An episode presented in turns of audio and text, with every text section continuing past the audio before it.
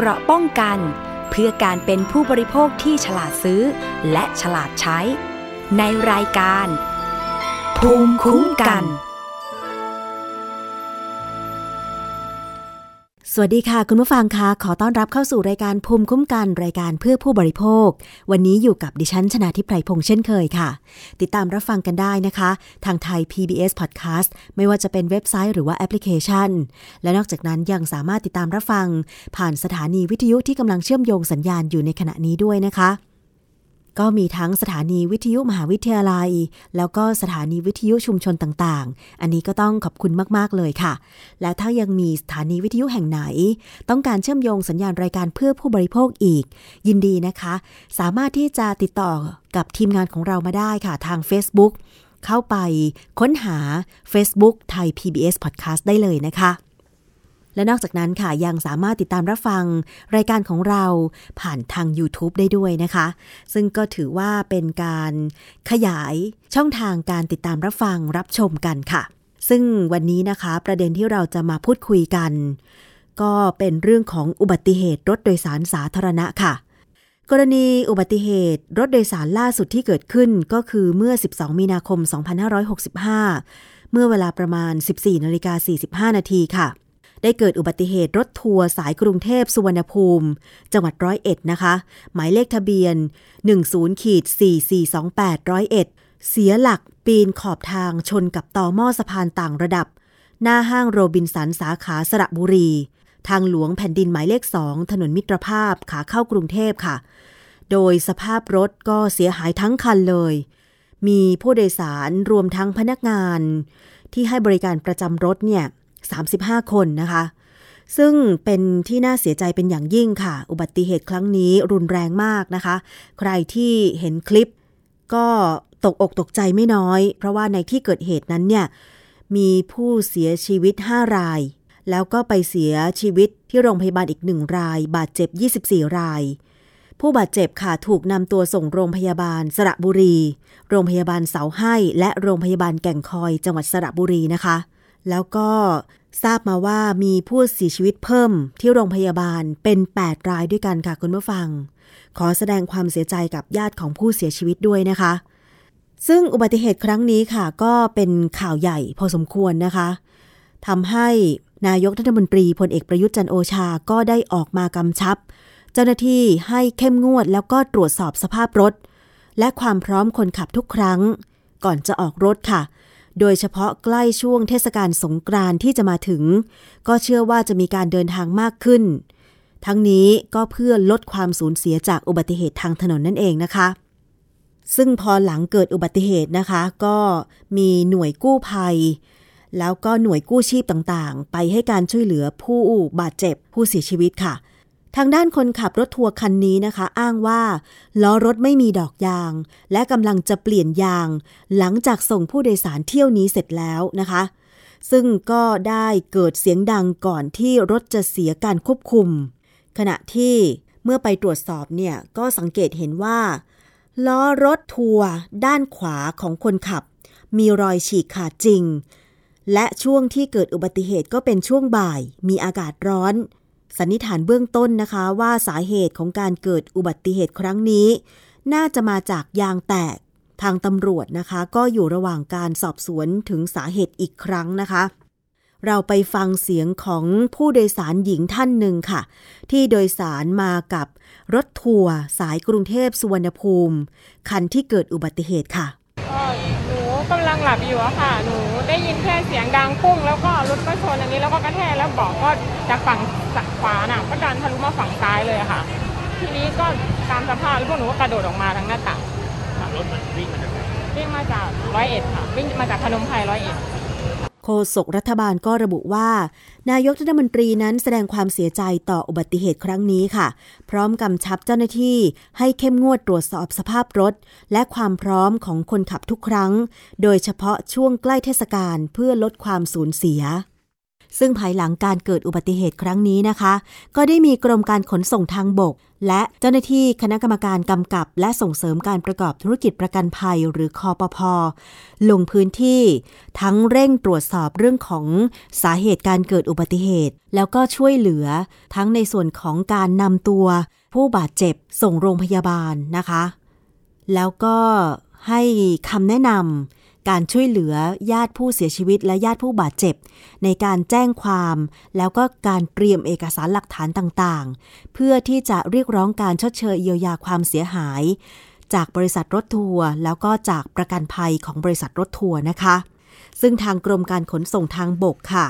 ได้ส่งเจ้าหน้าที่ไปอำนวยความสะดวกในการให้บริการ ทั้งให้คำแนะนำแล้วก็ในการเร่งตรวจสอบสาเหตุรวมถึง ตรวจสอบรถทัวร์คันนี้นะคะ เบื้องต้นเนี่ยทราบว่าเป็นรถโดยสารประจำทางสองชั้นค่ะ หมายเลขทะเบียน 10ขีด442801วันสิ้นอายุภาษี 31 มีนาคม 2565 นะคะ ผู้ประกอบการก็คือบริษัทขนส่งจำกัด แต่ว่าได้อนุญาตให้รถคันนี้มาวิ่งร่วมบริการ ก็คือเป็นรถของบริษัทสหพันธ์ร้อยเอ็ดทัวร์จำกัด ใบอนุญาตประกอบการขนส่งเลขที่ กไก่ทอทหาร 14ทับ2561 สิ้นอายุวันที่ 17 กุมภาพันธ์ 2568 ค่ะ คนขับก็คือนายนรินศาสตร์หงษา ใบอนุญาตเป็นผู้ขับรถทุกประเภทชนิดที่ 2 เลขที่ 1สสลากไก่ 00244ทับ59 สิ้นอายุวันที่ 9 กรกฎาคม 2565 อันนี้ก็ถือว่ามีการตรวจสอบเอกสารถูกต้องนะคะ จากการตรวจสอบ GPS ก็พบการแสดงตัวผู้ขับ รถคันดังกล่าว ออกจากต้นทาง คือสถานีขนส่งอำเภอพนมไพร เมื่อเวลา7นาฬิกา6นาทีค่ะ ปลายทางก็คือ สถานีขนส่งผู้โดยสารกรุงเทพจตุจักรนั่นเองนะคะ ตลอดเส้นทาง การเดินทางก็พบว่า มีการใช้ความเร็วตามที่กฎหมายกำหนดค่ะ โดยได้มีการเข้าตรวจสอบณจุดเช็คกิ้งพอยต์จำนวนหนึ่งครั้ง ที่สถานีขนส่งผู้โดยสารจังหวัดนครราชสีมาแห่งที่ 2 เมื่อเวลาประมาณ 12นาฬิกา44 นาทีนะคะได้รับรายงานว่าไม่พบความผิดปกติแต่อย่างใด แล้วก็ได้ออกเดินทางต่อจนมาถึงที่เกิดเหตุค่ะ พบข้อมูลความเร็วสุดท้ายเมื่อเวลา 14นาฬิกา44 นาที ที่ความเร็ว 89 กิโลเมตรต่อชั่วโมงค่ะ และก็ได้ตรวจสอบข้อมูลการทำประกันภัย ก็พบว่ามีการทำประกันภัยภาคบังคับ และประกันภัยภาคสมัครใจ ยังมีอายุคุ้มครองนะคะซึ่งกรมการขนส่งทางบกค่ะ ได้ส่งทีมสอบสวนอุบัติเหตุ ซึ่งประกอบไปด้วยเจ้าหน้าที่จากสำนักวิศวกรรมยานยนต์ และสำนักสวัสดิภาพการขนส่งทางบก รวมทั้งเจ้าหน้าที่ที่เกี่ยวข้อง เดินทางไปยังจุดเกิดเหตุทันที เพื่อลงพื้นที่ตรวจสอบเก็บข้อมูล เพื่อประกอบการวิเคราะห์หาสาเหตุที่แท้จริงของการเกิดอุบัติเหตุครั้งนี้ และจะได้จัดทำรายงานการเกิดอุบัติเหตุเชิงลึก เพื่อใช้ประกอบการพิจารณาลงโทษ รวมทั้งกำหนดมาตรการเพิ่มเติมต่อไปทั้งนี้ก็ประสานให้สำนักงงานขนส่งจังหวัดสระบุรี ประสานไปยังเจ้าหน้าที่ตำรวจเพื่อติดตามผลคดีอย่างใกล้ชิดนะคะ ซึ่งหากพบว่ารถคันดังกล่าวกระทำความผิดตามกฎหมายว่าด้วยการขนส่งทางบก จะได้พิจารณาลงโทษตามความผิดต่อไปค่ะ ซึ่งอีกหน่วยงานหนึ่งที่ได้ส่งเจ้าหน้าที่ ลงพื้นที่จังหวัดสระบุรีเพื่อให้การช่วยเหลือ ทั้งผู้บาดเจ็บนะคะ แล้วก็ญาติผู้เสียชีวิต ญาติผู้บาดเจ็บก็คือ บขสค่ะ โดยนายกิติพงศ์ดอนผักแว่นเจ้าหน้าที่นิติกรของบขสกรุงเทพก็ยืนยันว่า ผู้เสียชีวิตและผู้ได้รับบาดเจ็บทั้งหมด จะได้รับสิทธิประโยชน์ จากอุบัติเหตุครั้งนี้อย่างครบถ้วน หลังจากที่ได้ให้คำแนะนำญาติผู้บาดเจ็บและเสียชีวิตที่ได้ทยอยเดินทางเข้าพบตำรวจเพื่อยื่นหลักฐาน พร้อมทั้งติดต่อขอรับสิทธิ ประกันอุบัติเหตุกับเจ้าหน้าที่ โดยผู้เสียชีวิตและผู้บาดเจ็บที่ยังคงพักรักษาตัว ตามโรงพยาบาล 3 แห่งในจังหวัดสระบุรีนะคะ หลังจากนี้ก็จะได้ทยอยนัดหมาย ให้ญาติเข้าพบเจ้าหน้าที่ ประกันภัย เพื่อรับการเยียวยาตามขั้นตอนต่อไปค่ะทางด้านเจ้าหน้าที่จาก สำนักงานคณะกรรมการกำกับและส่งเสริมการประกอบธุรกิจประกันภัย หรือคอปพก็ลงพื้นที่เช่นเดียวกันนะคะ เพื่อช่วยเหลือด้านการประกันภัย ดร สุทธิพลทวีชัยการเลขาธิการคอปพอได้เปิดเผยว่า ได้สั่งการให้สายคุ้มครองสิทธิประโยชน์ บูรณาการร่วมกับสายส่งเสริมและประกันภัยภูมิภาค สำนักงานคอปพอภาค 4 นครราชสีมา และสำนักงานคอปพอจังหวัดสระบุรี ในฐานะเจ้าของพื้นที่เกิดเหตุ ตรวจสอบการทำประกันภัย พร้อมเร่งอำนวยความสะดวกด้านการประกันภัยให้กับผู้ประสบภัย ตลอดจนติดตามรายงานความเสียหายอย่างเร่งด่วน ผ่านทางแพลตฟอร์ม การรายงานข้อมูลกรณีอุบัติภัยกลุ่ม หรือรายใหญ่ ด้วยระบบอิเล็กทรอนิกส์ค่ะแล้วก็ส่งเจ้าหน้าที่ลงพื้นที่เพื่ออำนวยความสะดวก ด้านการติดต่อการประกันภัย ให้แก่ผู้ประสบภัยและครอบครัวนะคะ ทั้งนี้ได้รับรายงานจากสำนักงงานคอปพอจังหวัดสระบุรี บอกว่ารถทัวร์โดยสารคันนี้เนี่ยได้ทำประกันภัยภาคบังคับ หรือประกันภัยพ.ร.บ.ไว้กับบริษัทอาริอันส์อยุธยาประกันภัยจำกัดมหาชนนะคะ เริ่มต้นคุ้มครองวันที่ 19 กุมภาพันธ์ 2565 แล้วก็สิ้นสุดวันที่ 19 กุมภาพันธ์ 2566 ค่ะโดยคุ้มครองกรณีเสียชีวิต หรือทุพพลภาพถาวรสิ้นเชิง 500,000บาทต่อคน กรณีบาดเจ็บสูงสุดไม่เกิน 80,000 บาทต่อคน กรณีสูญเสียอวัยวะ 200,000ถึง500,000 บาทต่อคน กรณีทุพพลภาพอย่างถาวร 300,000 บาทต่อคน กรณีเข้ารักษาในสถานพยาบาลในฐานะคนไข้ใน จะได้รับการชดเชยรายวัน 200 บาทต่อวัน รวมกันไม่เกิน 20 วันค่ะ นอกจากนี้นะคะ รถทัวร์คันที่เกิดเหตุ ได้ทำประกันภัยรถยนต์ภาคสมัครใจประเภทที่ 3 ไว้กับบริษัทอาริอันส์อยุธยาประกันภัยจำกัดมหาชนเช่นเดียวกันนะคะ เริ่มต้นคุ้มครองวันที่ 19 กุมภาพันธ์ 2565 และสิ้นสุดวันที่ 19 กุมภาพันธ์ 2566 ค่ะ โดยคุ้มครองความรับผิดต่อชีวิต ร่างกาย อนามัย ของบุคคลภายนอก 500,000 บาทต่อคน แต่ไม่เกิน 10 ล้านบาทต่อครั้ง และความเสียหายต่อทรัพย์สินไม่เกิน 3 0 0แสนบาทต่อครั้ง รวมทั้งได้ทำประกันอุบัติเหตุส่วนบุคคล ประเภทผู้ขับขี่และผู้โดยสารไม่ระบุชื่อ ไว้กับบริษัทอาริอันส์อยุธยาประกันภัยจำกัดมหาชน เริ่มต้นคุ้มครองวันที่ 19 กุมภาพันธ์ 2565 และสิ้นสุดวันที่ 19 กุมภาพันธ์ 2566 นะคะ โดยคุ้มครองกรณีเสียชีวิต การสูญเสียอวัยวะ สายตา หรือทุพพลภาพถาวรสิ้นเชิง 1 0 0 0 0แบาทต่อคน หรือทุพพลภาพถาวรสิ้นเชิง 1 0 0 0 0แสนบาทต่อผู้โดยสารหนึ่งคน และค่ารักษาพยาบาลต่ออุบัติเหตุแต่ละครั้ง 50,000 บาทต่อผู้โดยสารหนึ่งคนสำหรับการจ่ายค่าสินไหมทดแทนของผู้เสียชีวิต ซึ่งเป็นผู้โดยสารค่ะ ในเบื้องต้นนี้นะคะ ครอบครัวผู้เสียชีวิตเนี่ยก็จะได้รับค่าสินไหมทดแทนรายละ1ล้าน1แสนบาท จากการประกันภัยภาคบังคับหรือพรบรายละ 5 0 0แสนบาท การประกันภัยรถยนต์ภาคสมัครใจประเภทที่ 3 รายละ 5 0 0แสนบาท และกรมธรรม์ประกันอุบัติเหตุส่วนบุคคล รายละ 1 0 0 0 0แสนบาทค่ะ ในส่วนของผู้บาดเจ็บที่ถูกนำตัว ส่งเข้ารับการรักษาในโรงพยาบาลสระบุรี โรงพยาบาลเสาให้ และโรงพยาบาลแก่งคอย เจ้าหน้าที่ของสำนักงงานคอปพสระบุรี ก็ได้ติดตามผู้ป่วยไปตามโรงพยาบาลต่างๆ เพื่อประสานกับบริษัทประกันภัย เข้าอำนวยความสะดวก และรับรองสิทธิค่ารักษาพยาบาล กับโรงพยาบาลโดยตรง โดยผู้บาดเจ็บไม่ต้องสำรองจ่ายค่ารักษาตัวแต่อย่างใดนะคะ ข้อมูลเพิ่มเติมค่ะ ทางสำนักงงานคอปพอจะทำงานร่วมกับสมาคม ประกันชีวิตไทย และสมาคมประกันวินาศภัยไทย เพื่อตรวจสอบเพิ่มเติมว่า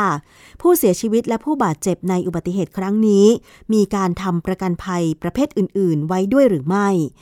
หากตรวจสอบพบภายหลังว่า ผู้ประสบภัยมีการทำประกันภัยประเภทอื่นเพิ่มเติมอีก ก็จะได้รับค่าสินไหมทดแทนเพิ่มเติม ตามสัญญาประกันภัยที่ระบุไว้ทุกประการค่ะ ซึ่งในท้ายนี้นะคะ ทางเลขาธิการคอปพอก็ขอแสดงความเสียใจนะคะ กับครอบครัวของผู้เสียชีวิต แล้วก็แสดงความห่วงใยต่อผู้บาดเจ็บ จากอุบัติเหตุครั้งนี้ค่ะ แล้วก็เน้นย้ำนะคะ เกี่ยวกับการป้องกัน ไม่ให้เกิดอุบัติเหตุไม่ว่าจะเป็นรถยนต์ส่วนบุคคล หรือว่ารถสาธารณะนะคะ ซึ่งก็ย้ำว่าอุบัติเหตุนั้นก็เกิดขึ้นได้ทุกเวลากับทุกคน โดยเฉพาะการเดินทางในช่วง วันหยุดเสาร์และก็อาทิตย์ค่ะ ก็ขอให้ตรวจสอบสภาพรถก่อนเดินทางนะคะ รวมทั้งปฏิบัติตามกฎหมาย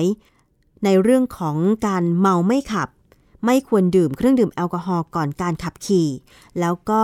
ยึดกฎจราจรอย่างเคร่งครัด แล้วก็ควรให้ความสำคัญกับการทำประกันภัย เพื่อช่วยบริหารความเสี่ยงภัย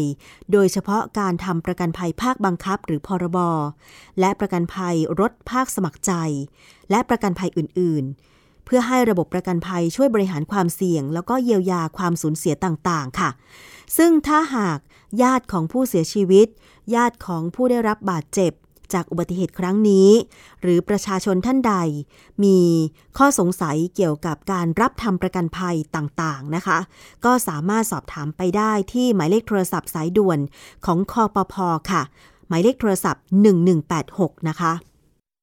มีข้อมูลสำหรับการเกิดอุบัติเหตุรถทัวร์โดยสาร สำหรับบริษัทขนส่งแห่งนี้ค่ะคุณผู้ฟัง จากการสืบค้นของทางไทย PBS เนี่ยก็พบว่าในรอบหลายปีที่ผ่านมา เกิดอุบัติเหตุจนทำให้มีผู้เสียชีวิตอย่างน้อย 2 เหตุการณ์ ซึ่งภายหลังได้มีการกำชับความปลอดภัยและตรวจสอบจากหน่วยงานที่เกี่ยวข้องแล้วนะคะ โดยเมื่อปี 2561 ค่ะ รถทัวร์สายกรุงเทพพนมไพรได้เกิดไปเฉียวชนกับรถกระบะ จนเสียหลัก พุ่งชนต่อหม้อ ที่ทางยกระดับมอเตอร์เวย์ถนนมิตรภาพ ตำบลหนองสาหร่าย อำเภอปากช่องจังหวัดนครราชสีมา ครั้งนั้นมีผู้เสียชีวิตหนึ่งคน ซึ่งเป็นพนักงงานประจำรถนะคะ และย้อนไปเมื่อปี 2559 ยังเกิดอุบัติเหตุกับรถทัวร์โดยสาร สายกรุงเทพร้อยเอ็ดชนท้ายรถบรรทุกพ่วง 18 ล้อ สภาพรถพังยับเยินค่ะ เหลือเพียงครึ่งคัน ครั้งนั้นมีผู้เสียชีวิต 4 คน บาดเจ็บสาหัส 3 คน เหตุเกิดที่บนถนนมิตรภาพในอำเภอโนนสูง จังหวัดนครราชสีมาเช่นเดียวกันค่ะตอนนั้นทางกรมการขนส่งทางบกถึงขั้นสั่งให้ตรวจสอบการให้บริการของบริษัทแห่งนี้นะคะ พร้อมทั้งมีการอบรมพนักงาน และต้องชดเชยแก่ผู้เสียชีวิตรายละ 660,000 บาท ในปัจจุบันหากอ้างอิงจากเว็บไซต์ของทางบริษัท พบว่ามีเส้นทางการให้บริการกว่า 20 เส้นทางเลยทีเดียวค่ะค่ะและในช่วงนี้นะคะในเรื่องของการชดเชย เยียวยาความเสียหายต่อผู้เสียชีวิต แล้วก็ผู้ได้รับบาดเจ็บกับอุบัติเหตุครั้งนี้เนี่ยนะคะ รายละเอียดจริง ๆ แล้วเนี่ยมันก็น่าจะค่อนข้างมีเยอะนะคะ แต่ว่าเราจะมาพูดคุยกันค่ะว่า ในส่วนของการชดเชยเยียวยาความเสียหายตรงนี้เนี่ย จากที่ทางคอปพอให้รายละเอียดไปว่ามีความคุ้มครองอะไรบ้าง แต่ว่าการดำเนินการในเรื่องการชดเชยเยียวยาความเสียหายเนี่ยจะเป็นอย่างไรนะคะ เรื่องนี้เราจะไปพูดคุยกับคุณคงศักดิ์ชื่นไกรลาดค่ะ ผู้ช่วยเลขานุการ อนุกรรมการด้านการขนส่งและยานพาหนะ สภาองค์กรของผู้บริโภคค่ะ สวัสดีค่ะคุณคงศักดิ์คะครับผม สวัสดีครับ ในอุบัติเหตุครั้งนี้เนี่ยนะคะ มีความสูญเสียเกิดขึ้น เรียกว่าค่อนข้างหนักเลยทีเดียวนะคะ เพราะว่ามีผู้เสียชีวิตล่าสุดเนี่ยเพิ่มขึ้นเป็น 8 ราย แล้วก็มีผู้บาดเจ็บสาหัส ยังรักษาตัวอยู่ในโรงพยาบาล ในจังหวัดสระบุรีด้วยเนี่ยนะคะ อุบัติเหตุรถทัวร์โดยสารสองชั้น บริษัทสหพันธ์ร้อยเอ็ดทัวร์จำกัด ได้ดูคลิปแล้วเนี่ยค่อนข้างรุนแรงเหมือนกันเนี่ยนะคะ ในส่วนของการ เยียวยาความเสียหาย คือบริษัทนี้คุณคงศักดิ์คะ ได้ขออนุญาตการเดินรถถูกต้องอะไรทุกอย่างเลยนะคะ แล้วก็มีการทำประกันภัย ทั้งประกันภัยภาคบังคับ ประกันภัยภาคสมัครใจ ครบถ้วนเลย แต่ว่าการดำเนินการเพื่อเรียกร้องการเยียวยาตรงนี้ ช่วยอธิบายให้ฟังหน่อยค่ะว่ามันควรจะเป็นยังไงคะอ่าครับผมก็จริง ๆ ก็ต้องบอกว่าเรื่องนี้ไม่มีใครอยากให้เกิดเลยนะครับ จริง ๆ ช่วง เราไม่คาดคิดเลยนะ เพราะว่าอันนี้อาจจะเป็นช่วงที่สถานการณ์โควิดก็ก็ยังแบบทรงตัวอยู่นะครับพอเกิดเหตุแบบนี้ขึ้นมาเนี่ย เราก็นึกภาพกลับไปเลยนะว่า ในอดีตเราเคยเจอเหตุการณ์รุนแรงแบบนี้เยอะมาก แล้วปัญหาสำคัญที่เกิดขึ้นหลังจากเกิดเหตุแบบนี้ก็คือเรื่องการชดเชยเยียวยาก็ต้องบอกว่าเคสนี้ก็ก็ก็มีการทำประกันภัยภาคบังคับ ประกันภัยภาคสมัครใจ แล้วก็ ประกันภัยอุบัติเหตุส่วนบุคคลไว้ด้วยนะครับ ซึ่งก็เท่าที่ติดตามจากคอปพอเนี่ยก็คือถ้าเป็นคนที่เสียชีวิตเนี่ยนะครับทายาทก็จะได้รับเขาเรียกว่าเงินค่าสินไหมเนี่ยประมาณหนึ่งล้านหนึ่งแสนบาทสำหรับบุคคลที่ได้รับบาดเจ็บเนี่ยก็ถ้าเป็นตามวงเงินพรบก็รักษา ค่ารักษาพยาบาลตามจริงไม่เกินแปดหมื่นบาท แล้วก็ค่ารักษาพยาบาลตามวงเงินของประกันภาคสมัครใจอีกจำนวนหนึ่งนะน่าจะเป็นหลักแสนบาทค่ะ ซึ่งปัญหาที่ผมบอกเมื่อสักครู่ว่า เอ๊ะ เราพอเราย้อนกลับไปดูเราก็คิดว่าปัญหาที่เกิดขึ้นปัญหาเรื่องการชดเชยเยียวยามันเกิดจากอะไร ก็คิดว่าในหลาย ๆ เคส หรือเกือบทุกเคสที่เราเจอเลยนะครับ เราก็จะพบเรื่องของของการต่อรองเรื่องของการจ่ายค่าสินใหม่ค่ะซึ่งเราคิดว่านี้เป็นเรื่องของการละเมิดสิทธิ์ซ้ำซ้อนนะซึ่งผู้บริโภคที่ที่ได้รับความเสียหายเนี่ย เขาก็เสียเขาเรียกว่าเสีย สุขภาพจิตเสียสุขภาพทางร่างกายมามากพอสมควรแล้วนะคะค่ะแต่สิ่งที่เจอก็คือเรื่องของการต่อรองเรื่องค่าสินไหมกับประกันภัย ซึ่งตรงนี้ผมคิดว่าอยากเสนอให้ทางคอปพเนี่ยมีหลักเกณฑ์ใหม่ในการจ่ายค่าสินไหมยังไงคะนะครับค่ะ ก็อาจจะคิดว่าเรื่องของการเจรจาต่อรองไม่ควรจะมีอะแต่อาจจะเป็นรูปแบบการกำหนดค่าเสียหายหรือค่าสินไหมที่อาจจะเป็นรูปธรรมได้มากกว่านี้นะค่ะเพราะว่าหลายเคสเช่นเราเคยเจอ เช่น เออคุณหัวแตกใช่ไหมคุณหัวแตก คุณแค่หัวแตกใช่ไหมงั้นเออเอาไปสามพันอืมอะไรอย่างเงี้ยฮะคือคือผมคิดว่าอันนี้มันอาจจะไม่ใช่หลักการจ่ายค่าสินไหมที่เป็นไปตามมนุษยธรรมค่ะเท่าที่ควรนะครับ อันนี้คือความเห็นส่วนตัว ค่ะ จากนะที่คุณแต่ว่าพหงลักศักากรดิ์ครับผแล้วมก็ทางครับ ทางสภาองค์กรของผู้บริโภค หรือก่อนหน้านั้นก็คือมูลนิธิเพื่อผู้บริโภค ที่ได้เคยช่วยเหลือผู้บริโภค ที่ประสบอุบัติเหตุรถโดยสารสาธารณะแบบเนี้ยค่ะ มีการต่อรองจากบริษัทประกันต่อผู้ประสบเหตุเยอะไหมคะ หรือว่ามีกี่กรณีเป็นเปอร์เซ็นต์มากน้อยขนาดไหนคะคือก็ต้องบอกว่าถ้าสมัยก่อนที่ผมทำงานที่มูลนิธิเพื่อผู้บริโภคเนี่ยนะครับค่ะเราก็ให้ความช่วยเหลือ กรณีผู้ประสบอุบัติเหตุรถโดยสารสาธารณะเนี่ยประมาณสองร้อยถึงสามร้อยรายค่ะนะครับ แต่ก็ต้องบอกว่าเป็นจำนวนที่น้อยมากๆนะ ซึ่งในหลายเคสทุกเคสที่เราเข้าไปเนี่ย เรามีส่วนร่วมในการเจราจาค่าเสียหาย ซึ่งก็ต้องคือสถาบันวิจัยเพื่อการพัฒนาประเทศไทยเนี่ยหรือ TDI เนี่ย เคยทำข้อมูลมาว่า กรณีที่มูลนิธิเพื่อบริโภคให้ความช่วยเหลือเนี่ยสามารถทำให้ผู้ประสบเหตุเนี่ยได้รับการ ชดเชยเยียวยาที่เพิ่มขึ้น อืมค่ะ อันนี้นะก็เป็นข้อมูลศึกษามาเลยนะครับค่ะซึ่งสำหรับในหลาย ๆ เคสที่เราอาจจะเข้าไม่ถึง หรือว่าเราไม่สามารถเข้าไปให้ความช่วยเหลือได้เนี่ย แล้วพอมาร้องเรียนกับเราทีหลังเนี่ยเราก็พบว่ามีการเอ่อแจกค่าสินไหมที่อาจจะแบบน้อยกว่าความเป็นจริงบ้างนะหรือว่ากรณีหนึ่งที่ชัดเจนมากเลยก็คือ กรณีเอ่อเสียชีวิตแล้วก็เอ่อ ให้เซ็นสัญญาปณีประนอมยอมความโดยมีข้อเขาเรียกว่ามีมีมีมีหมายเหตุบอกว่าไม่ติดใจดำเนินคดีกับผู้ที่เกี่ยวข้องใด ๆ อีก ซึ่งตรงนี้ถือว่าเป็นการตัดสิทธิ์เขานะ ซึ่งบางทีคนที่เสียชีวิตเนี่ยเขามีภาระที่ต้องเลี้ยงดูคนอื่นเยอะค่ะมีภาระหน้าที่ที่สำคัญ เพราะงั้นวงเงินเขาอาจจะได้มากกว่าวงเงินจากเอ่อค่าสินไหมอะไรเงี้ยครับ ซึ่งค่ะซึ่งพอไปเซ็นชื่อแล้วก็ทำให้เขาหมดสิทธิ์ไป ซึ่งตรงนี้ก็เป็นเรื่องที่ ทางสภาองค์กรของบริโภคก็ให้ความสำคัญ แล้วก็แจ้งเตือนให้กับผู้ประสบเหตุทุกคนที่เสียชีวิตนะค่ะหรือทายาทว่าเอ๊ะอันนี้เป็นข้อควรระวังมาก ๆ เลย ไม่ควรที่จะไปเจรจาแล้วก็คล้าย ๆ กับว่าเหมือนถูกต่อรองค่าสินไหมทดแทนทั้งๆทที่เราควรจะได้มากแต่กลับได้น้อย ซึ่งจะจะต้องมีข้อนอกจากมีการเตือนนอกจากการลงพื้นที่ให้ช่วยเหลือเป็นกรณีกรณีแบบนี้แล้วเนี่ย คอปพอมีหน้าที่กำกับเอ่อในเรื่องของการชดเชยเยียวยา โดยตรงไหมคะว่าควรที่จะตรงไปตรงมา คือกฎหมายหรือว่าในกรมธรรม์กำหนดอย่างไร ก็ควรที่จะจ่ายชดเชยไปตามนั้น ไม่ควรจะมีการต่อรอง หรือการต่อรองนี้มันมันเป็นธรรมชาติหรือว่ามันสามารถทำได้อะคะคือมันก็ไม่ได้มีกฎหมายระบุไว้ว่าห้ามให้มีการเจรจาต่อรองนะครับค่ะเขาก็จะกำหนดไว้คร่าวๆ เช่นว่า ถ้าเป็นพรบคือรักษาตามจริงไม่เกินแปดหมื่นบาท อันนี้เป็นใบเสร็จค่ะหรือค่ารักษาพยาบาลตามประกันภาคสมัครใจ สมมติวงเงินต่อรายสามแสนบาท ก็จะอยู่ในวงเงินประมาณนั้น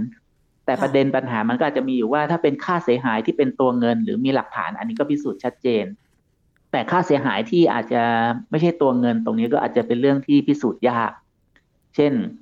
เอ่อเอ่อเขาต้องทนทุกข์ทรมานเขาต้องผ่าตัด ต้องโดนหมอกรีดหลายรอบค่ะบางคนต้องเอ่อต้องต้องใส่เหล็กเข้าไปในแขนในขาอะไรประมาณเนี้ยครับค่ะซึ่งตรงเนี้ยมันพิสูจน์ไม่ได้ พอพิสูจน์ไม่ได้เนี่ย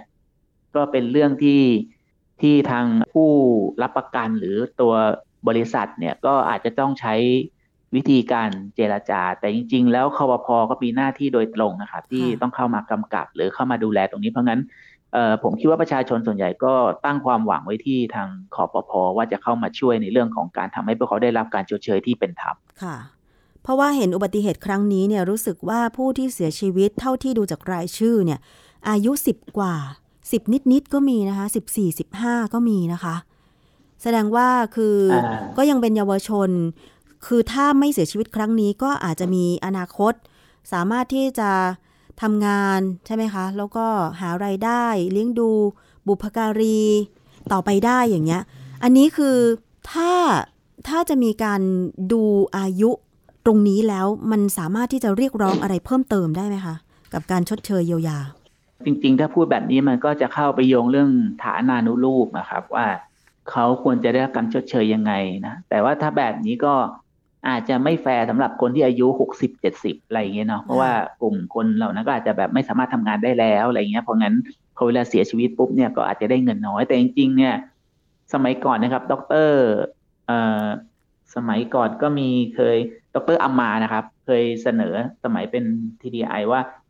กรณีแบบนี้เนี่ยควรจะชดเชยที่เหมาะสมเนี่ย น่าจะประมาณห้าล้านถึงหกล้านบาท ต่อรายนะครับ เวลาเกิดอุบัติเหตุแบบนี้เงินที่เหมาะสมสำหรับการชดเชยเยียวยาคือตัวเลขประมาณนี้ ซึ่งที่ผ่านมาเนี่ยสภาองค์กรของผู้บริโภค หรือมูลที่เพื่อผู้บริโภคเนี่ยก็ร่วมกับทาง TDI เนี่ยก็พยายามทำข้อมูลดูว่า เอ๊ะ การชดเชยที่เหมาะสมจริง ๆ ควรจะเป็นเท่าไหร่ แล้วณปัจจุบันเนี่ยขยับได้เท่าไหร่ ก็เลยเป็นที่มาของการขยับเพิ่มวงเงินของการชดเชยเยียวยาจากพรบแล้วแล้วก็แล้วก็ประกันภัยภาคสมัครใจเนี่ย อันนี้ก็ต้องถือว่าเป็นระยะที่สองแล้วนะครับขยับเพิ่มมาเป็นหนึ่งล้านบาท ซึ่งก็อาจจะพอช่วยได้ในระดับหนึ่ง แต่ว่าก็ยังห่างจากเอ่อที่เคยทำข้อมูลไว้อยู่ที่ประมาณห้าล้านบาทอยู่มากพอสมควรนะครับ อืมค่ะ แล้วเรื่องของระยะเวลาการชดเชยเยียวยาเนี่ยที่ผ่านมามันเกิดความล่าช้าหลาย ๆ ครั้งเลยใช่ไหมคะ แล้วครั้งนี้คิดว่ามันจะล่าช้าอีกไหม เพราะว่ามันเป็นข่าวใหญ่พอสมควรเลยทีเดียวเนาะสำหรับอุบัติเหตุของบริษัท รถทัวร์สหพันธ์ร้อยเอ็ดทัวร์เนี่ยแล้วก็เมื่อสักครู่ดิฉันนำเสนออการย้อนสถิติอุบัติเหตุของรถทัวร์ของสหพันธ์ร้อยเอ็ดทัวร์เนี่ยเกิดขึ้นหลายครั้งมากนะตั้งแต่ปี 2559 2561 แล้วก็มีความสูญเสียทุกครั้งเลยอย่างเงี้ยค่ะ อ่าครับสำหรับปัญหาเรื่องความล่าช้าเนี่ยก็ต้องบอกว่ามีทุกเคสเลยนะครับ ทุกเคส แต่ว่าพอเป็นเคสใหญ่ ๆ แบบนี้เนี่ย ถ้าเราย้อนกลับไปดูสมัยเอ่อปีหกศูนย์กรณีรถตู้จันทบุรีชนรถกระบะที่บ้านบึงอะเคสนั้นก็มีหน่วยงานลงไปเยอะมากเลยนะครับ ลงไปกันเยอะมาก แล้วก็หลังจากนั้นประมาณสามเดือนเนี่ย พอผมได้สอบถามไปที่พื้นที่แล้วก็พบว่า ก็มีการจ่ายแค่ตัวประกันภัยนะนอกนั้นก็ยังไม่มีอะไรคืบหน้า ซึ่งผมก็คิดว่าหลายเคสก็จะเป็นในลักษณะแบบนั้น เช่นเดียวกัน ก็คือว่า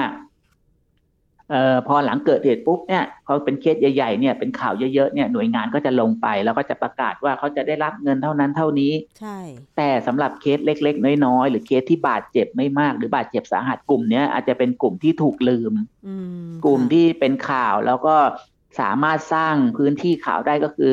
กลุ่มคนที่เสียชีวิต แล้วก็ประกันบอกจะจ่ายหนึ่งล้านหนึ่งแสนบาท กลุ่มนี้จะเป็นข่าว แต่กลุ่มที่ได้รับบาดเจ็บต้องรักษาต่อเนื่องเนี่ยจะไม่ค่อยเป็นข่าว เพราะงั้นกลุ่มนี้แหละจะเป็นกลุ่มที่ที่ได้รับผลกระทบ เพราะว่ายิ่งตัวเองมีการบาดเจ็บมากเนี่ย แล้วตัวเองต้องการการช่วยเหลือเยียวยาเนี่ย ทางประกันก็จะจ่ายไม่ได้ เพราะว่าถ้าผมสมมุติว่าจ่ายไปแล้วเนี่ย หรือเซ็นรับเงินก้อนไปแล้ว เท่ากับว่าคุณก็ไม่สามารถจะเรียกร้องใดๆได้อีก ถ้าคุณยังมีอาการบาดเจ็บอยู่แต่ว่าพวกเขาเองก็ต้องการเงินเพื่อที่จะไปจ่ายค่ารักษาพยาบาล หรือว่าไปใช้ชีวิตในชีวิตประจำวัน สิ่งต่างเหล่านี้คือเป็นยังเป็นปัญหาที่ตามมาอยู่นะฮะแล้วก็เรายังไม่เห็นวิธีการแก้ไขที่เป็นรูปธรรม หรือการดูแลที่เป็นรูปธรรม จากจากหน่วยงานที่เกี่ยวข้องมากสักเท่าไหร่ค่ะ ถ้าเป็นแบบนี้ทางสภาองค์กรของผู้บริโภคจะแนะนำผู้บริโภคยังไงคะ ในกรณีที่เกิดอุบัติเหตุรถสาธารณะ แล้วก็ได้รับบาดเจ็บจะต้องมีการรักษาอย่างต่อเนื่องอย่างเงี้ยค่ะ อย่างเช่นที่เขาบอกว่าพรบพรบภาคบังคับเนี่ยได้รับ กรณีบาดเจ็บสูงสุด ชดเชยตามจริงไม่เกิน 80,000 บาทต่อคน แต่ว่าถ้าสมมุติว่าต้องใส่เฟือกต้องใช้ไม้เท้าต้องไปผ่าตัด กระดูกอะไรอย่างเงี้ยต่อเนื่อง มันอาจจะเกิน 80,000 บาทต่อคนไปแล้วอะค่ะ อย่างนี้จะเรียกร้องยังไงคะก็อย่างที่เรียนให้ทราบไปแล้วตอนแรกครับว่ามันจะมีสองส่วนครับ ส่วนหนึ่งก็คือค่ารักษาพยาบาลตามพรบจ่ายตามจริงไม่เกินแปดหมื่นบาท สำหรับกรณีคนที่บาดเจ็บไม่มากก็คงอยู่ในวงเงินแปดหมื่นบาท แต่สำหรับกรณีที่คนบาดเจ็บสาหัส หรือบาดเจ็บที่ต้องมีขั้นตอนกระบวนการรักษาเพิ่มเติมเนี่ยแปดหมื่นบาทน่าจะเอาไม่อยู่แล้ว เพราะฉะนั้นก็จะเป็นเงินของประกันภาคสมัครใจที่ที่จะมีส่วนของค่ารักษาพยาบาลรายบุคคลอยู่ครับ พอดีผมจำตัวเลขไม่ได้นะครับ ก็สมมุติว่าสามแสนบาทหรือห้าแสนบาทเนี่ยก็จะอยู่ในวงเงินตรงนี้ที่จะต้องมามามามาเป็นคน รับผิดชอบ ซึ่งก็ไม่ใช่เป็นภาระของผู้บริโภคที่ต้องเอาเงินมาสำรองจ่ายก่อนแล้วถึงต้องไปเบิกนะครับนี้ต้องเป็นหน้าที่ของบริษัทประกันที่ต้องมาเคลื่อนมามาจ่ายให้เลย มาเคลมกับทางโรงพยาบาลเลยนะครับเพื่อเพื่อไม่ให้เป็นภาระสำหรับผู้บริโภคที่ต้องไปสำรองเงินมาจ่าย ซึ่งตรงนี้อาจจะไม่ใช่นะครับ ก็ก็จะมีส่วนตรงนี้แล้วก็ยังมีส่วนของประกันอุบัติเหตุส่วนบุคคล ผมไม่แน่ใจว่าทั้งเงินสำหรับเอ่อการ การรักษาพยาบาลจะอยู่ในวงเงินเท่าไหร่นี้ต้องดูข้อมูลจากข่าวอีกทีแต่ละครั้งห้าหมื่นบาทต่อผู้โดยสารหนึ่งคน อืมอืมอืมสมมุติว่าเอ่อถ้าประกันภาคสมัครใจสามแสนบวกอันนี้อีกห้าหมื่นก็จะมีค่ารักษาพยาบาลเนี่ยประมาณสามแสนห้าแต่ถ้าหมดเคยผมผมเคยเจอบางเคสเนี่ยในส่วนตรงนี้ก็หมดนะ พอหมดปุ๊บประกันหมดทุกอย่างแล้วเนี่ย สิ่งที่เขาจะทำได้ใช้สิทธิ์ได้ก็คือหนึ่งเขาอาจจะต้องใช้สิทธิ์บัตรทองต่อ หรือว่าใช้สิทธิ์ประกันสังคม หรือสิทธิ์ประกันอุบัติเหตุที่เขามีอยู่ในส่วนตัวอะไรเงี้ย แล้วก็สดแล้วก็สิทธิ์ตรงนั้นก็ไปคำนวณเป็นค่าเสียหาย แล้วก็เรียกร้องกับเจ้าของเพิ่มเติมซึ่งก็จะเป็นเรื่องขบวนการทางศาลซึ่งก็จะใช้เวลานานเพิ่มเข้าไปอีกค่ะ คืออันเนี้ย บริษัทรถทัวร์เนี่ยทำประกันภัยทั้งพรบภาคบังคับ แล้วก็ประกันภัยเออประกันภัยพรบภาคสมัครใจ แล้วก็ประกันอุบัติเหตุส่วนบุคคลแล้ว แล้วถ้าเกิดว่าผู้โดยสารที่ทั้งญาติของผู้เสียชีวิตหรือว่าผู้ที่ได้รับบาดเจ็บเนี่ยต้องการที่จะมันอาจจะมีความเสียหายเพิ่มเติมที่ในอนาคตก็ไม่รู้อย่างเช่น ความพิการทุพพลภาพอะไรอย่างเงี้ย อันนี้สามารถ เรียกร้องเพิ่มเติมได้จากบริษัทรถทัวร์ไหมคะก็สามารถเรียกร้องได้ครับ จากทั้งสหพันธ์ร้อยเอ็ดทัวร์แล้วก็จากทั้งบริษัทขนส่งจำกัด ซึ่งเป็นผู้ให้สัมปทาน แต่ว่ากระบวนการเรียกร้องแบบนั้นเนี่ย ต้องไปใช้สิทธิ์ทางศาลเพราะว่าเออถ้าเรียกร้องด้วยวาจาหรือเรียกร้องเป็นหนังสือเนี่ยเขาอาจจะไม่จ่าย เพราะเขาถือว่าเขาเขาเอ่อได้ทำ ประกันภัยได้ทำความคุ้มครองไว้แล้วนะครับ ได้ทำกับประกันภัยไว้แล้ว แต่สำหรับส่วนเกินเช่นเมื่อกี้ที่ผมเรียนไปแล้วว่า สมมุติว่าคนที่เสียยกตัวอย่างก็ได้ว่า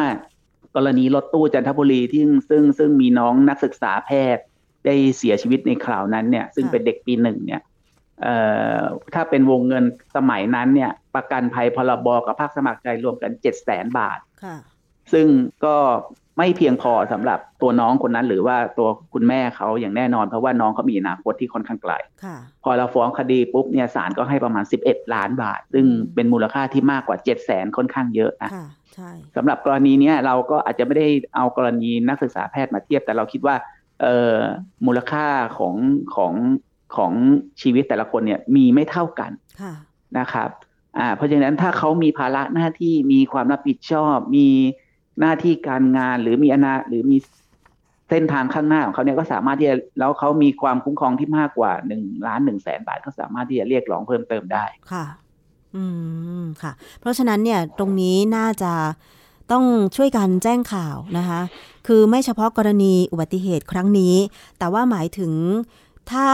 ในอนาคตจะเกิดอุบัติเหตุกับรถโดยสารสาธารณะอีกว่า สิทธิ์ของผู้โดยสารรถคันที่เกิดอุบัติเหตุมีอะไรบ้าง มีเหมือนกับทางโฆษกรัฐบาลก็บอกว่านายกรัฐมนตรีแสดงความเป็นห่วง แล้วขอให้กำชับเรื่องของการป้องกันอุบัติเหตุ รถสาธารณะโดยเฉพาะในช่วงเทศกาลสงกรานต์ที่จะมาถึงอย่างเงี้ยค่ะ แล้วก็มีการออกมาให้ข้อมูลเกี่ยวกับเรื่องของออกรณีเสียชีวิตเนี่ยทายาทต้องได้สินไหมทดแทนเต็มวงเงิน และผู้บาดเจ็บต้องได้รับค่าสินไหมทดแทนจนกว่าจะหายตามพรบคุ้มครองผู้บริโภค อันนี้ในส่วนนี้ก็คือ ที่กล่าวมานะคะ แต่ว่าในส่วนของการเรียกร้องจากกรมคุ้มครองสิทธิ์ เหมือนจะมีข้อมูลเหมือนกันใช่ไหมคะคุณคงศักดิ์คะว่าสามารถเรียกร้องได้ ถ้าเป็นกรมคุ้มครองสิทธิ์ กระทรวงยุติธรรมเนี่ยก็เท่าที่ผมทราบก็คือสามารถเรียกร้องได้นะฮะแต่ว่าก็อาจจะเรียกร้องได้ คือทางกรมคุ้มครองสิทธิและเสรีภาพ ก็จะมีเขาเรียกว่ามีมีการจ่ายค่าเสียหายสำหรับกรณีผู้ได้รับผลกระทบทางคดียาแบบเนี้ย แต่ว่าก็อาจจะเป็นจำนวนบางส่วนนะอ๋ออาจจะเป็นจำนวนบางส่วน แต่ไม่ได้เรียกร้องตามที่เราขอ แล้วก็สำหรับคนที่เอ่อเป็นทายาทผู้เสียชีวิตเนี่ย หากได้รับเงินเต็มวงเงินประกันภัยแล้วเนี่ยก็จะไม่ได้เข้าเงื่อนไขอ๋อนะค่อันนี้คือในหลาย ๆ เคสที่เราเคยเจอมาแล้วเราก็ทราบข้อมูลมาประมาณนี้ครับ ค่ะ ก็คือว่าถ้าไม่ได้รับการชดเชยเยียวยาตาม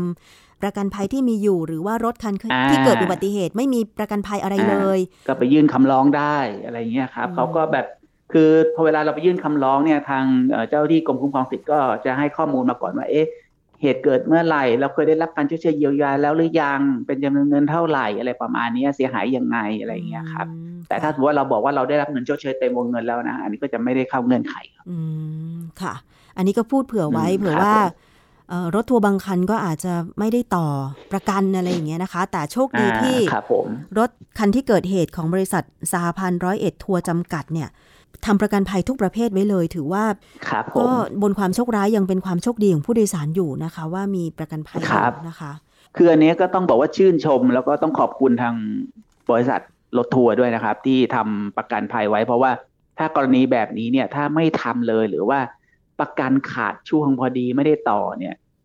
มูลค่าความเสียหายนี่จะมหาศาลสำหรับเอ่อบริษัทรถทัวร์มากๆเลย แล้วก็แม้บริษัทรถทัวร์จะมีมูลค่ามหาศาลที่ต้องรับผิดชอบ แต่คนที่ได้ผลกระทบจริง ๆ ก็คือผู้บริโภคที่โดยสารนะครับ อันนี้ก็อันนี้ก็ต้องขอบคุณทางบริษัทรถทัวร์ไว้ด้วยนะที่นี้ด้วยครับ ค่ะ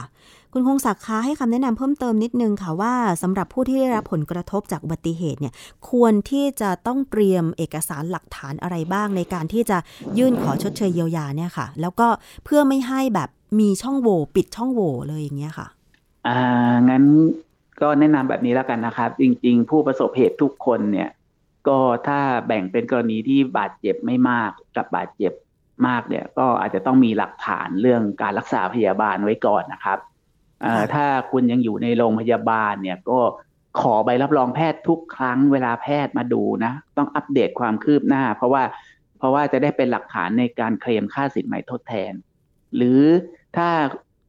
ได้รับผลกระทบในการประกอบวิชาชีพ เช่น ถ้าเป็นอาชีพส่วนตัวหรืออาชีพที่มีต้องมีเงินเดือน ก็ต้องมีหลักฐาน การการหลักฐานเรื่องรายได้ หลักฐานเรื่องการประกอบอาชีพ หลักฐานเรื่อง เรื่องการที่เราเอ่อขาดรายได้ในส่วนตรงนี้เรื่องมาจากอะไร เพราะว่าก็จะเป็นสาเหตุส่วนหนึ่งในการที่จะจะเป็นหลักฐานในการเรียกร้องค่าสินไหมทดแทนด้วยค่ะนะครับ ซึ่งสิ่งต่างๆ เหล่านี้เป็นสิ่งที่ทางบริษัทประกัน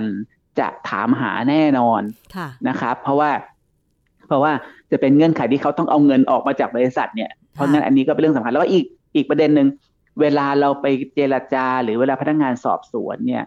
เอ่อเชิญตัวหรือว่าเรียกให้ไปให้ข้อมูลที่พนักงานสอบสวนที่โรงพักเนี่ย แล้วเจอกับบริษัทประกันภัยเนี่ย แนะนำว่าอย่าเพิ่งรีบเจรจา หรืออย่าอย่าเพิ่งรีบตอบรับ หรือเซ็นยินยอมรับเงินไปนะ ให้เตรียมเอกสารตัวเองให้พร้อมก่อน แล้วก็ลองดูนะว่าว่าเรามีความเสียหายอะไรบ้างจดบันทึกให้เรียบร้อย แล้วก็ค่อยเจรจาต่อรองในอีกครั้งที่สองครั้งที่สามก็ได้ครับค่ะซึ่งทางสภาองค์กรของผู้บริโภคเนี่ย ก็ มีเขาเรียกว่าศูนย์สิทธิ ศูนย์คุ้มครองสิทธิผู้บริโภคจังหวัดสระบุรีครับในฐานะที่เป็นสมาชิกสภาองค์กรของผู้บริโภคเนี่ย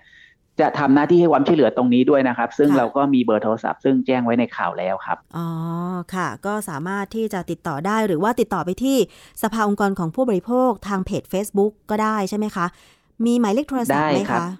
เอ่อมีครับ ถ้าเป็นศูนย์คุ้มครองสิทธิผู้บริโภคจังหวัดสระบุรีนะครับ สามารถติดต่อสอบถาม ในกรณีนี้ได้เลยนะครับ ที่เบอร์ศูนย์หกสี่ห้าสามเก้าหกเก้าสองสองครับ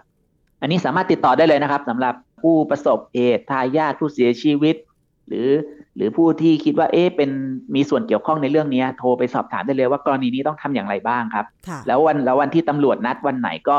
สามารถแจ้งให้ศูนย์คุ้มครองสิทธิ์เข้าไปเป็นพี่เลี้ยงหรือว่าเข้าไปช่วยคุยได้เลยครับ ค่ะ เอาละค่ะนี่ครับคือผมช่องทางในการช่วยเหลือผู้บริโภคนะคะ กรณีประสบอุบัติเหตุจากรถสาธารณะนะคะ ซึ่งไม่มีใครอยากให้เกิด แต่เมื่อเกิดแล้วเนี่ยก็ต้องชดเชยเยียวยาความเสียหาย ให้กับผู้ประสบภัยทุกคนน่ะนะคะ อันนี้ก็เดี๋ยวเรามาติดตามความคืบหน้ากัน แต่ว่าวันนี้ก็ต้องขอบคุณรายละเอียดมาก ๆ เลยนะคะ จากคุณคงศักดิ์ชื่นไกรลาดค่ะ ผู้ช่วยเลขานุการอนุกรรมการด้านการขนส่ง และยานพาหนะสภาองค์กรของผู้บริโภคนะคะ ที่กรุณาเอ่อมาพูดคุยในรายการภูมิคุ้มกันรายการเพื่อผู้บริโภค เดี๋ยวถ้ามีรายละเอียดอื่น ๆ ที่อยากจะสอบถามนะคะ เพื่อเป็นข้อมูลสำหรับคุณผู้ฟังที่เป็นประโยชน์แล้วล่ะก็เดี๋ยวขออนุญาตติดต่อภายหลังนะคะ ได้ครับครับได้ค่ะขอบพระคุณครับ ขอบคุณค่ะค่ะ สวัสดีคค่ะรับ สวัสดีครับ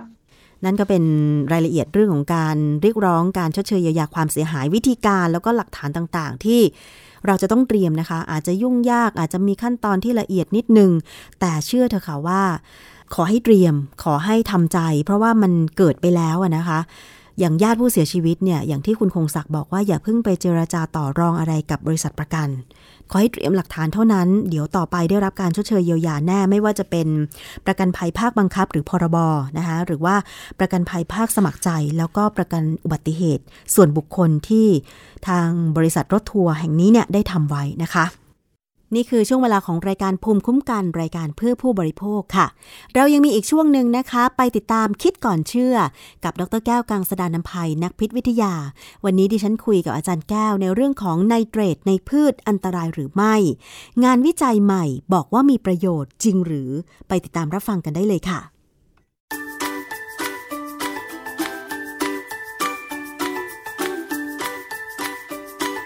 ช่วงคิดก่อนเชื่อ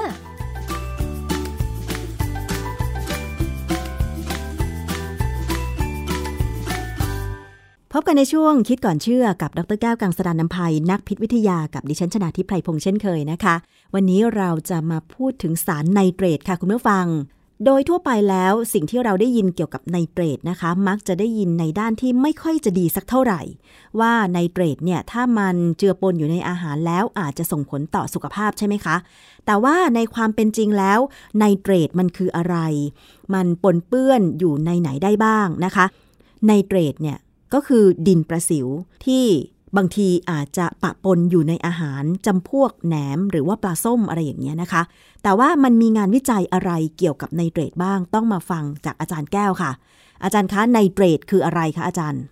ไนเตรตเนี่ยนะกรณีหนึ่งก็คือปุ๋ยนะฮะปุ๋ยไนเตรตเราเราไม่ใช้ไนไตรท์เป็นปุ๋ยนะ เราใช้ไนเตรตส่วนใหญ่เนี่ยเราเราจะได้ยินคำว่าไนเตรตและไนไตรท์ค่ะไนไตรท์เนี่ยส่วนใหญ่จะอยู่ในการผลิตอาหารเนื้อหมักเลย พวกไส้กรอกหมูแฮมเบคอนนะฮะ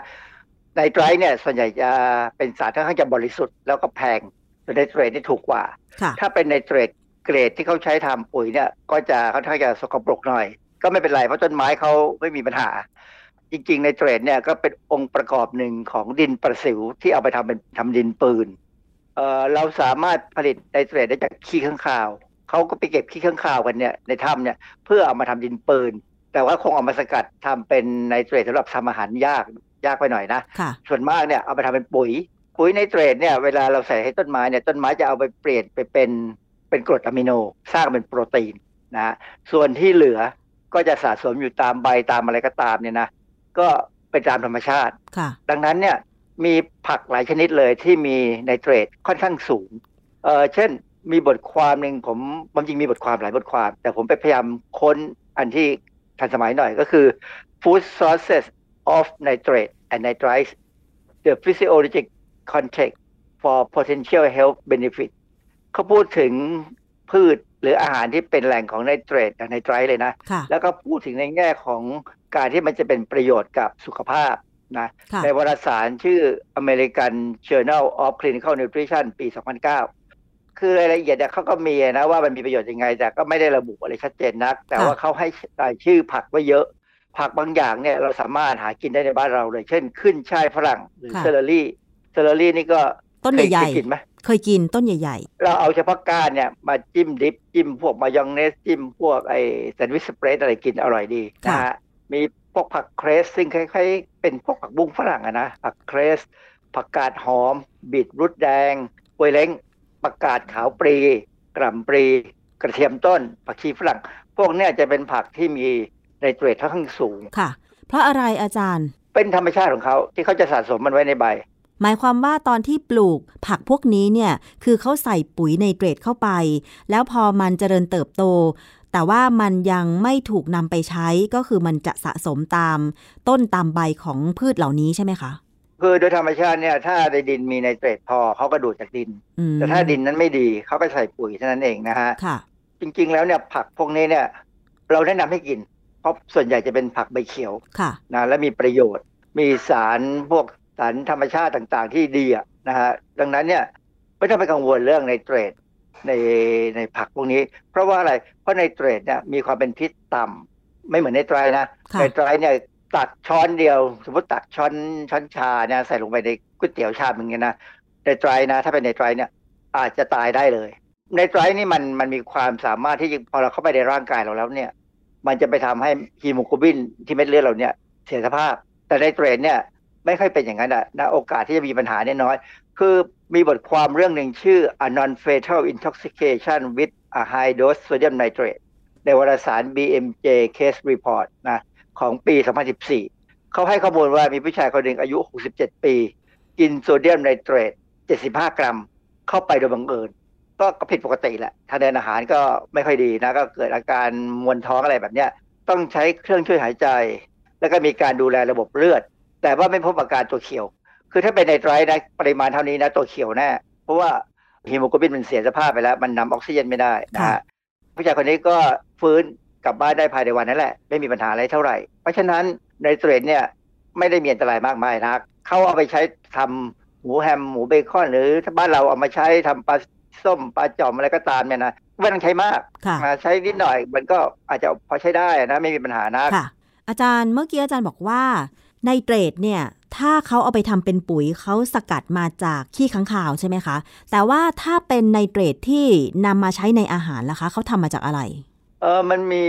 เป็นแร่ธาตุที่เขาสามารถขุดได้ขุดได้บ้างนะฮะหรือสังเคราะห์ขึ้นมาอะไรก็ได้นะฮะอันนี้ผมไม่ค่อยเข้าใจวิธีการที่เขาผลิตพวกเนี้ยนะฮะเพราะว่ามันไม่ใช่หน้าที่ผมที่ต้องไปศึกษามากอืผมรู้แค่ประโยชน์กับอันตรายมันเท่านั้นเองนะฮะค่ะวันนี้เราจะคุยกันว่าไนเตรตเนี่ยจริงๆ ถ้ามากับใบพืชเนี่ยนะมันมีประโยชน์บางอย่างเกี่ยวกับสุขภาพของเราอืมมีบทความเรื่องหนึ่งชื่อ vegetable nitrate intake blood pressure and incident cardiovascular disease Danish diet cancer and health study คือบทความเนี่ยเป็นเรื่องของไนเตรตในผักที่คนดานิชคือพวกดานิชเนี่ยเขากินผักที่มีไนเตรตเนี่ยแล้วปรากฏว่า blood pressure ของเขาหรือความดันโลหิตเนี่ยมันดูดี แล้วมันจะเป็นการลดโรคเกี่ยวกับเส้นเลือด นะเส้นเลือดโรคโรคที่เกิดกับเส้นเลือดเนี่ยมันมีที่หัวใจกับที่สมองเนี่ยมันลดลงไปได้พอสมควร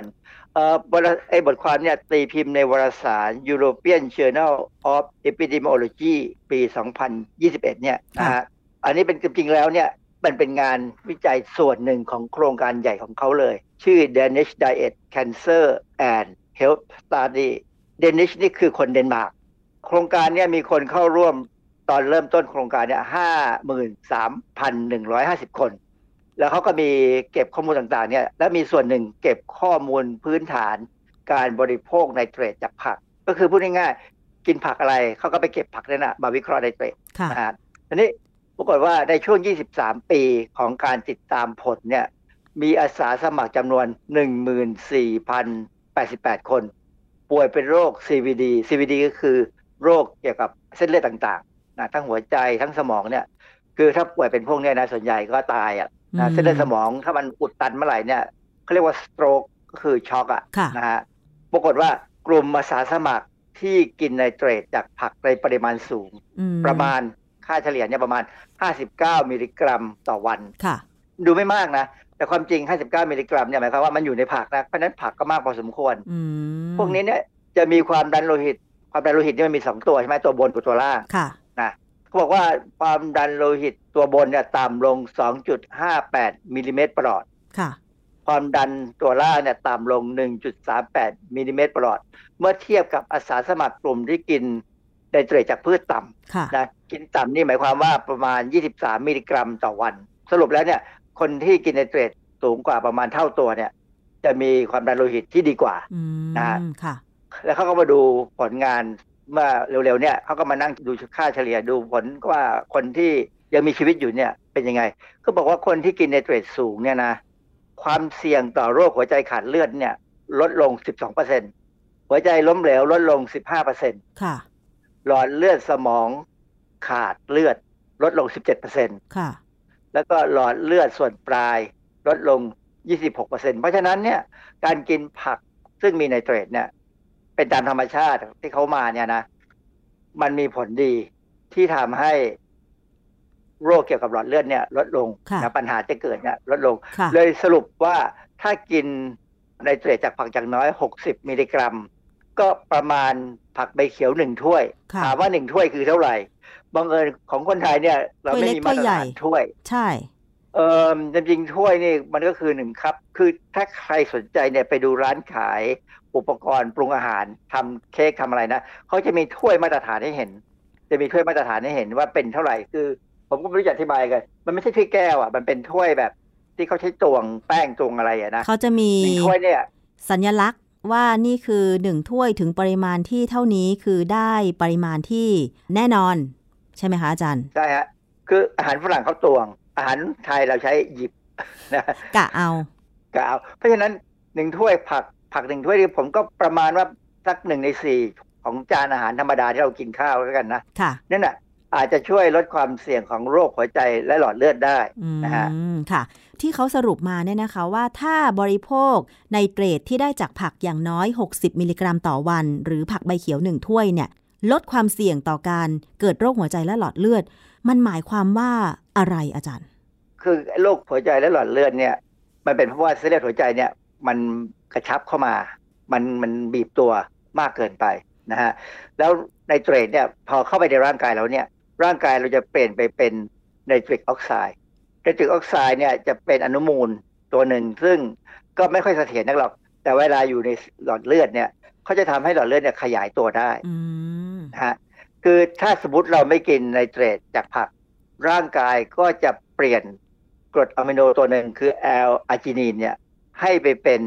ไนตริกออกไซด์เหมือนกัน โดยใช้เอนไซม์ในร่างกายเราเปลี่ยนเอง คือถ้าเราเปลี่ยนได้อย่างเงี้ยนะ หรือถ้าเรากินไนเตรตเข้าไปแล้วเปลี่ยนเป็นไนตริกออกไซด์ได้เนี่ยนะค่ะโอกาสเป็นโรคความดันโลหิตสูงจะต่ำลงอืมนะฮะแต่อย่างของกรณีของผมเนี่ย ผมเป็นความดันโลหิตสูง เพราะว่าหลอดเลือดผมมันแก่แล้ว คือพอแก่แล้วเนี่ย อะไรอะไรมันก็เริ่มแย่นะ การหดตัว มันก็ไม่ขยายอะมันหดมากกว่าขยายค่ะซึ่งเราก็เลยต้องกินยาเข้าไปลด การหดตัวอือฮึให้มันขยายออกไปบ้างค่ะนะฮะแล้วแบบนี้ถ้าอาจารย์จะเพิ่มการกินผักใบเขียวที่อาจจะมีไนเตรตอยู่บ้างเนี่ยจะช่วยได้ไหมอาจารย์เออหมอเขาบอกเขาเป็นเพื่อนหมอเนี่ยเป็นหมอยานะหมอยาก็จะบอกว่าไม่ได้ต้องกินยาอ๋อเหรอคะแต่ว่าการที่เรากินผักเนี่ยเราได้อย่างอื่น เราได้สารพวกที่ช่วยต้านอนุมูลอิสระสารวิตามินต่างๆแล้วแม้กระทั่งโปรตีนอะไรเงี้ยเราก็ได้จากผักใบเขียวนะค่ะเพราะฉะนั้นผักพวกนี้ควรกิน คืออย่างที่บอกอะประจำมาว่าผักผลไม้ครึ่งจานพยายามกินให้ได้อย่างนั้นนะฮะส่วนที่เส้นเลือดมันจะดีไม่ดีเนี่ยก็อยู่ที่บุญที่กรรมแล้วกัน คือมันอยู่ที่พันธุกรรมด้วยค่ะบ้านผมเนี่ยพี่น้องผมเนี่ยกินยาทุกคนเลย เกินห้าสิบเนี่ยกินยาทุกคน ซึ่งก็เป็นธรรมชาติคนไทยเนี่ยนะหรือว่าว่าไปแล้วในโลกเนี่ยนะยาลดความดันโลหิตเนี่ย คือยาที่ใช้มากที่สุดในโลกค่ะ อาจารย์โดยสรุปแล้วไนเตรตถ้ามาจากผัก อันนี้ถือว่ายังกินได้เป็นปกติ ถ้านำผักนั้นมาปรุงอาหารใช่ไหมคะ แต่ถ้าเป็นไนเตรตที่อาจจะเอาไปผสมในอาหาร เช่น ปลาส้มแหนมอะไรอย่างนี้ล่ะคะ มันมีความเสี่ยงมากน้อยแค่ไหนถ้าเรากินเข้าไปมาก ๆนะคะ อาจารย์ มันจะไม่ค่อยดีแล้วเพราะว่าไนเตรตเนี่ยถูกเปลี่ยนไปเป็นไนไตรท์ได้ แล้วเมื่อเปลี่ยนไนไตรท์แล้วเนี่ยนะพอลงไปในกระเพาะอาหารเนี่ยช่วงที่เราย่อยอาหารเนี่ยมันจะมีความเป็นกรด ก็อาจจะเกิดปฏิกิริยาเกิดเป็นสารกลุ่มไนโตรโซคอมพาวซึ่งมีไนโตรซามีนด้วย แล้วก็มีไนโตรคอมพาวซึ่งสารพวกเนี้ยก่อมะเร็งได้ในกระเพาะอาหาร แต่ถ้าเป็นไนโตรซามีนนะมันจะไม่ก่อมะเร็งกระเพาะอาหารนะมันจะไปที่ตับก่อปัญหาที่ตับ เนื่องจากว่าไนโตรซามีนเนี่ยมันต้องการการกระตุ้นด้วยเอนไซม์ที่อยู่ในตับอืมนะเพราะฉะนั้นบางบทความที่เขาเขียนเรื่องไนเตรตไนไตรท์เนี่ยเขาบอกว่า กินไนเตรตไนไตรท์เข้าไปถึงสูงทำให้เกิดไนโตรซามีนในกระเพาะอาหารทำให้เกิดมะเร็งกระเพาะอาหารเนี่ยเขาเข้าใจผิดไนโตรซามีนจะก่อมะเร็งเฉพาะที่ตับค่ะ แต่ว่าถ้าเป็น nitro compound เนี่ยมันมีอีกแบบเป็นเป็นอีกกลุ่มหนึ่งเนี่ยสามารถก่อมะเร็งกระเพาะอาหารได้ ซึ่งเราพบว่าคนญี่ปุ่นเนี่ยกินอาหารมีไนเตรตไนไตรท์สูง อาจารย์เขากินได้จากไหน จากปลาทะเลจากเกลือทะเลอ๋อมันจะมีไนเตรตไนไตรท์โดยธรรมชาติอยู่อ๋อ ในส่วนใหญ่จะเป็นไนไตรท์นะฮะอยู่ในธรรมชาติค่ะ อาจารย์แล้วเราสามารถกำจัดไนเตรตไนไตรท์จากธรรมชาติได้ไหมเราเราป้องกันได้ คือกินผักผลไม้ให้มีวิตามินต่างๆ ให้มีสารต้านอนุมูลอิสระสารต้านอะไรพวกเนี้ยคือถ้าเรากินต้มยำกุ้งเนี่ยนะเราไม่ต้องกังวลว่าเกลือหรืออะไรก็ตามจะทำให้เกิดปัญหามะเร็งในกระเพาะอาหาร เพราะว่าอะไรต้มยำกุ้งเนี่ยมันจะมีพวก สารธรรมชาติต่างๆ ตะไคร้มีมะนาว มีมะเขือเทศ มีอะไรต่ออะไรที่เราใส่ลงไปให้มันอร่อยเนี่ย พวกนี้ช่วยป้องกันช่วยลดความเสี่ยงของมะเร็งกระเพาะอาหารได้ทั้งนั้นแหละ อืม ค่ะ เพราะฉะนั้นคือ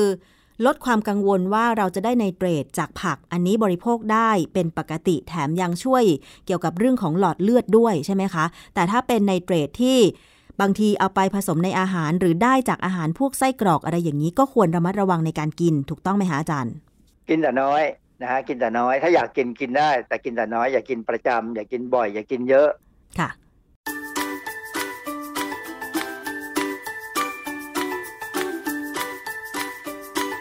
ช่วงคิดก่อนเชื่อ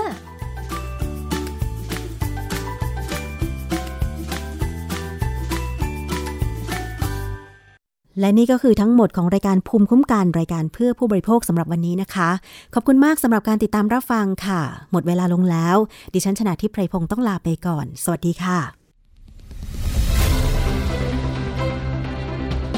ติดตามรายการได้ที่ www.thaipbspodcast.com